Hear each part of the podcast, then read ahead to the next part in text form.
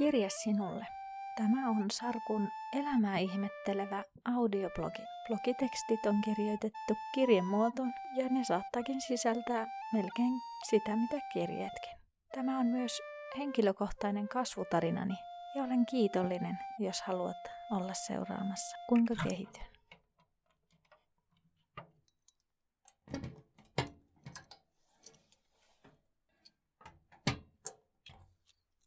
Toinen kirje. Harrastusten helmiä. Heipä hei ja huh huhtikuuta sinne päin. Tosin kun sinä tämän saat, on ehkä joku muu kuu tai ammuu.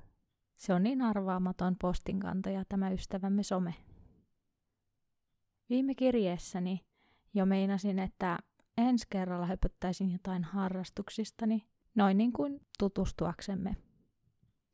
On totta, että harrastukseni liittyvät myös vahvasti tähän audioblogiharrastukseeni, joten niistä kirjoittamalla pääset myös vähän paremmin sisälle siihen, millaisia kirjeitä minulta saatat jatkossakin saada. Aiheena harrastukset on kuitenkin todella laaja käsite, ja siitä voisi helposti kirjoittaa useita kirjeitä eri näkökulmista. Niinpä on varmasti ihan hyvä, että minäkin nyt vähän rajaan aihetta ja säästän kirjoituskättäni, kynää ja paperia sekä sinun aikaasi. Koska elämme poikkeuksellista aikaa ja omatkin harrastusmahdollisuuteni ovat entistä harvemmat, pahoittelen, jos se niin sanotusti kuuluu lävitse. Yleensä äänitän kirjeeni kirjaston hiljaisessa huoneessa, mutta kuten varmasti tiedät, kirjastot on nyt suljettu ja minun täytyy tyytyä siihen, mitä poikkeustilassa saan aikaan. Aika on nyt monille raskas, joten tahdon rajata harrastusaiheeni tällä kertaa niihin oivalluksiin, joita olen tässä hiljattain kokenut, sekä niihin ilon aiheisiin, jotka olen harrastukseni kautta löytänyt elämääni. Huomaan tässä nyt kirjoitellessani pohtivani ensiksi, mitä harrastus oikein on. Muistoistani tulvii mieleen ne lukuisat koulutehtävät, joissa piti kertoa omista harrastuksista. Tuntui, että aina uusia asioita opeteltiin harrastusten kautta. Esimerkiksi uudet kielet käy pian läpi harrastussanastot, jotta voi rakentaa parin kanssa jotain helppoa keskustelua uudella kielellä. Ehkä se on jotenkin tavallista. Teenhän minäkin juuri nyt niin. Olen virittelemässä kanssasi keskustelua harrastuksista. Muistan, että erityisesti koululaisena harrastusaiheet oli minulle aina aika tuskaisia. Koin vahvasti, ettei minulla ollut mitään oikeaa harrastusta. Minä vain lähinnä näpertelin jotain käsilläni. Askartelin, piirtelin, kirjoitin kirjeitä tai päiväkirjaa. Joskus soitin vähän pianoakin tuttavien opetuksella, mutta opettelin kappaleet lähinnä korvakuulolta, enkä osannut lukea nuotteja mitä noista nyt kertoa ja keskustella. Kaikki oli niin tavallista minulle. Ei mitään hienoa ja tavoitteellista. Onko sinulla ollut samanlaisia kokemuksia? Mistähän se johtuu, etten osannut nähdä harrastuksiani arvokkaina, oikeina harrastuksina? Onko se se, että pitäisi kuulua osaksi jotain sosiaalista yhteisöä ja tuntea yhteenkuuluvuutta harrastuksestaan? Vai olenko kuvitellut, että vain urheilu tai musiikkiharrastukset ovat niitä oikeita harrastuksia? Tapahtui nimittäin niin, että löysin elämääni tässä pari vuotta sitten ensin pujoilun, sitten kalenteriaskertelun, laajentaen sitä kautta elämäni harrastuksia suurin pensselin vedoin aina tähän audioblogiin asti. Uskallanpa jopa sanoa, että ikinä en ole kokenut näin suurta harrastamisen iloa. Tämä saavuttamani ilo on jotain kokonaisvaltaisempaa. Sen lisäksi, että olen löytänyt elämäni iloa harrastusten avulla, ne ovat tuoneet mukanaan myös valtavasti henkistä kasvua. Niiden kautta tunnen löytäneeni suuren palan itseäni. Myöntämällä itselleni, että olen ennemmin jonkun sortin yksinäinen taiteilija kuin joukkuepelaaja olen vapautunut ja päässyt kehittämään itseäni aivan uudella tavalla. Ratkaisevin oivallus oli löytää yhteyksiä lapsuuden ja aikuisuuden välillä. Koin vahvasti, että olin oikeastaan koko elämäni kulkenut kohti jotain tällaista. Tahdonkin nyt vuoropuheluksi kysyä sinulta, harrastatko sinä jotakin sellaista, mitä teit paljon lapsena tai nuorena? Onko sinulle käynyt niin kuin minulle, että lapsuuden ilo on jäänyt elämän kasvukivuissa unohduksiin? Oletko onnistunut löytämään ilon takaisin, vai saatko iloa tavoitellessasi aikuismaisesti kokonaisvaltaisempaa hyvinvointia ja itsestäsi huolehtimista? Tai oletko ehkä se onnekas, joka on saanut iloa samoista harrastuksista nuorena ja yhä edelleen? No niin, jokohan nyt olisi tullut kaikki pohdinta kynästä ulos. No, vielä olisi asiaa, jos jaksat kuunnella. Tahtoisin avata muutamia harrastuksiani, joista koen nyt erityistä iloa.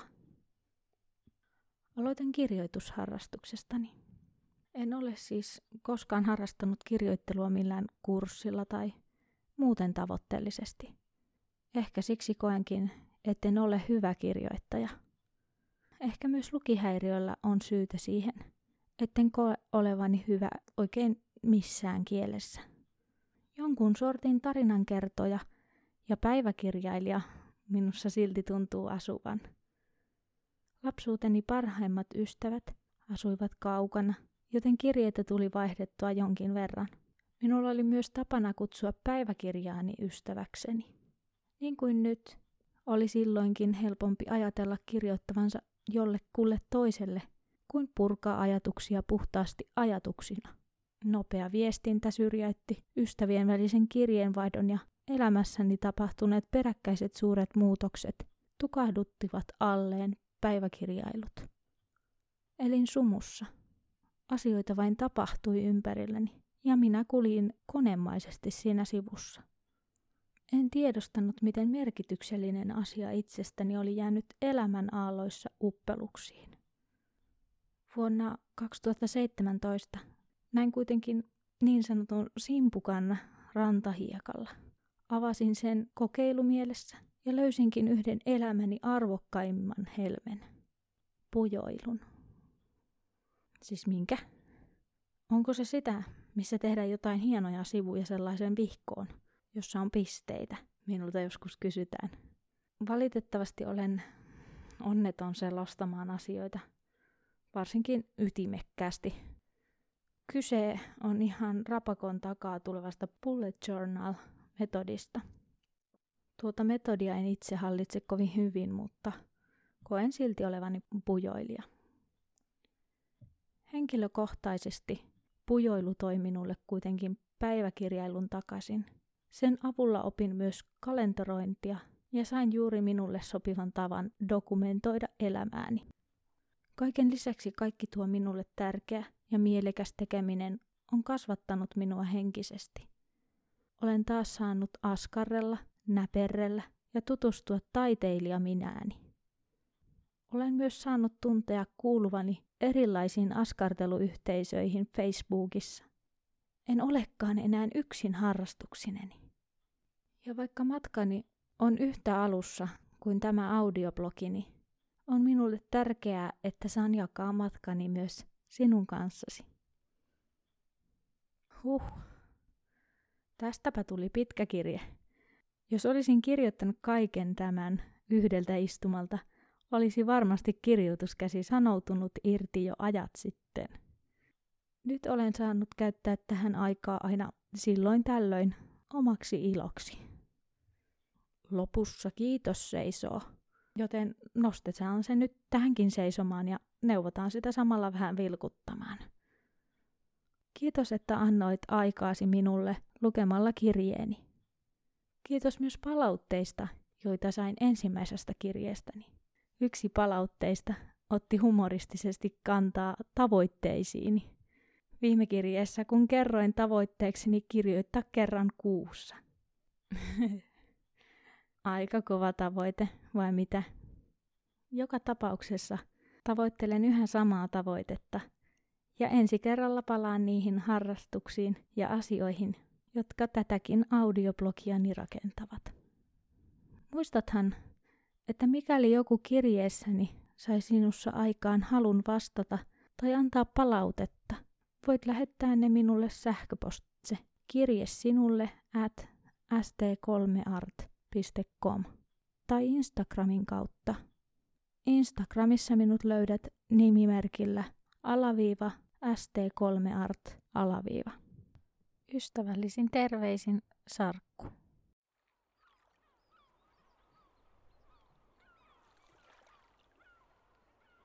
Rantahiekalla näin simpukan kummallisen. Avasin sen kuin päiväkirjan uskollisen. Kädelleni vieri, pois kuoristansa kieri, ihmeellisen kaunis helmi.